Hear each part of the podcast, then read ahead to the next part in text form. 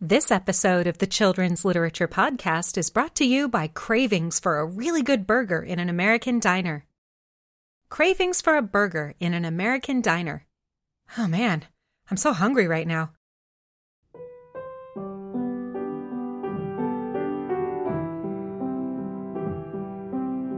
Welcome to the Children's Literature Podcast. I'm your host, TQ Townsend. This is a review of episode 5 of Percy Jackson and the Olympians.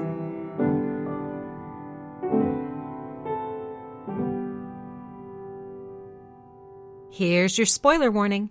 If you haven't read the Percy Jackson series or seen the new TV show based on the books, go read the books, then go watch the show, and come on back.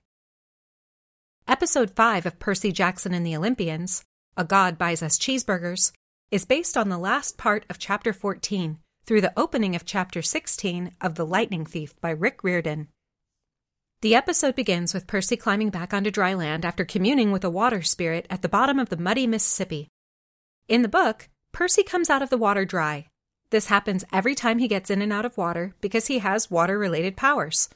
But in the show, after he comes out of the river, he's soaked. I didn't bring this up to be picky, but rather to say that this is a good example of abridgment. The filmmakers would have had to spend time telling us about this power, or money showing us with special effects. The episode needs to get moving along, and it already has a lot of expensive special effects later on. When abridging a story, filmmakers have to trim things that aren't critically important. And Percy's ability to be instantly dry after a swim isn't that important. The mistake filmmakers often make, though, is that they cut out too many little things that do matter, or they completely rewrite major parts of the story. And this definitely happens in this episode. When Annabeth sees Percy alive, she gives him a big old hug. But this moment doesn't feel particularly earned. She's been nothing but prickly toward him up until this point.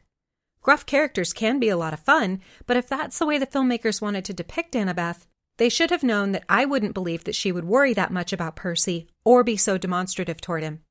In the book, Grover's the one who hugs him, which is far more believable, as the two are actually very close friends who have been through a lot together.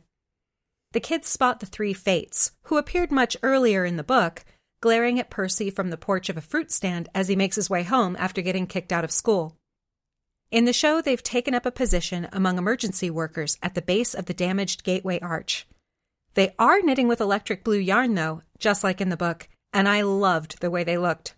Those three old ladies had the best stink faces I've ever seen.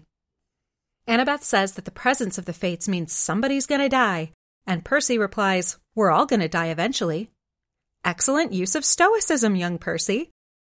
This can seem like a throwaway line, and it's not from the original book, but this moment perfectly summarizes the philosophy of Stoicism. It emerged in ancient Greece, but its most famous adherent was the Roman Emperor Marcus Aurelius. The goal of Stoicism is eudaimonia, or the contentment that comes from a life well lived. The goal is not happiness. Happiness is actually tricky to define if you think about it. And if you spent your entire life being happy, how would you even know you were happy if you never felt any other emotions in contrast? A huge component of Stoicism is a total acceptance of the fact that we're mortal. As Marcus Aurelius pointed out, even if you believe in an afterlife, that doesn't change the fact that this life, the one you're living now, is a one shot deal.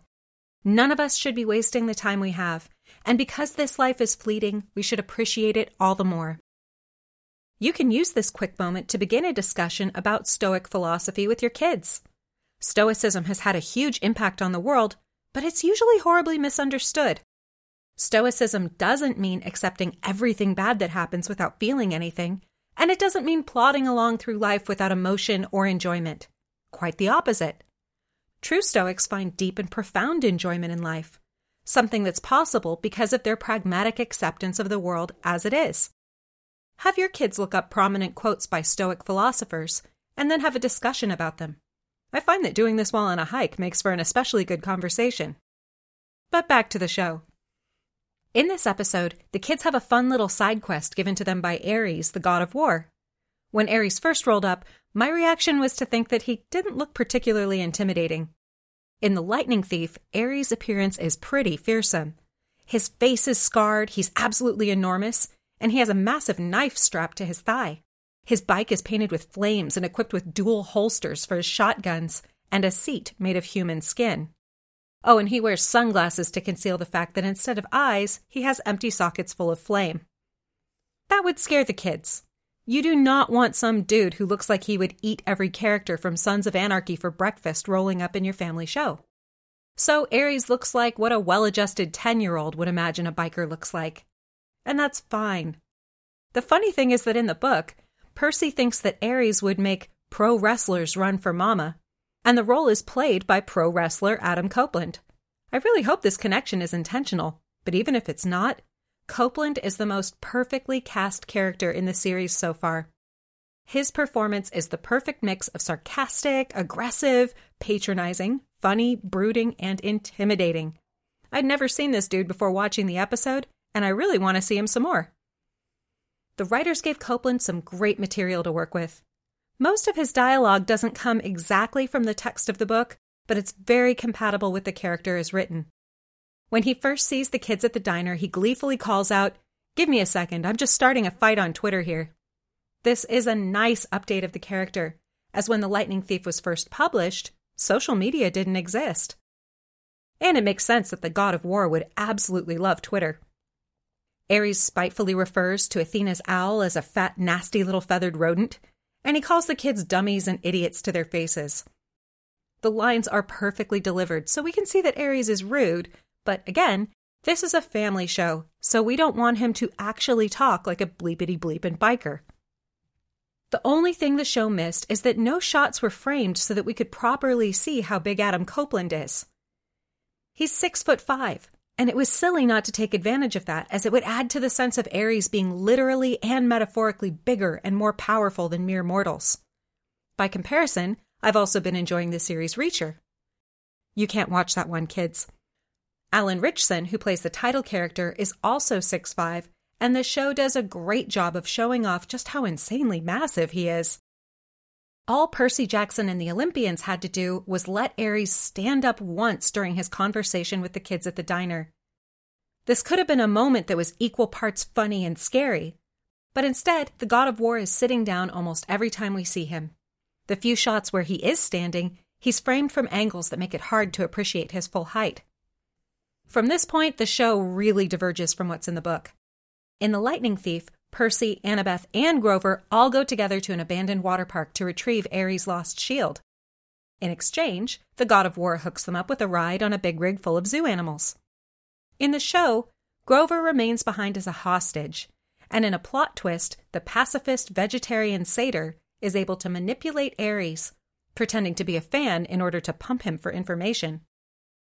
I can't decide if this scene is totally in character for Grover or out of character. He's timid, but at the same time, he probably wouldn't be affected by Ares' tendency to stir up negative emotions. I did enjoy the vibe of two extremely contrasting characters who aren't friends and might be enemies having an entertaining chat in a diner. It was like a miniature G rated Quentin Tarantino movie wandered in to say hello. A lot of the show's budget went into the scenes of Annabeth and Percy at the abandoned theme park, and the sequence looks fantastic. This is no surprise because if there's one thing Disney should be able to get right, it's a theme park.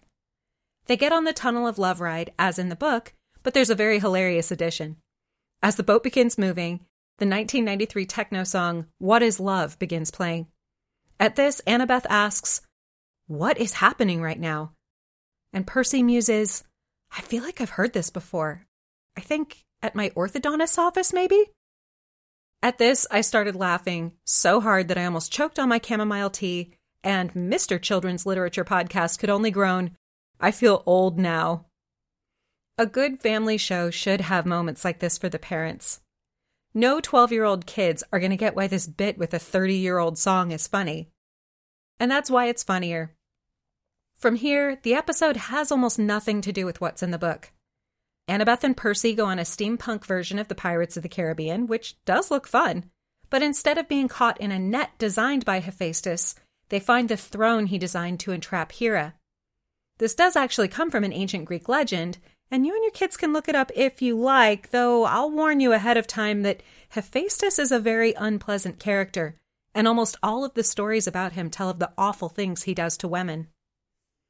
There's a big moment where Percy volunteers to be trapped on the throne in order to release Ares' shield, and then Hephaestus shows up to mildly gloat.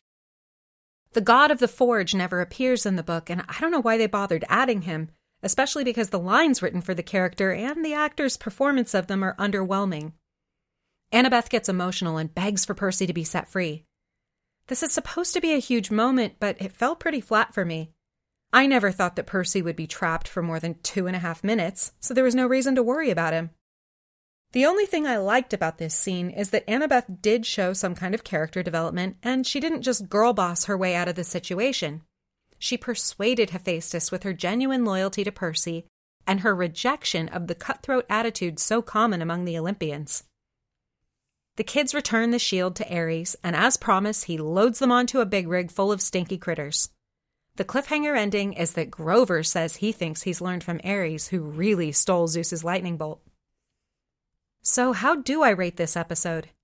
I give 1 to 5 Snapes to screen adaptations of children's books based on how faithful they are to the source material, not how good I thought those adaptations were.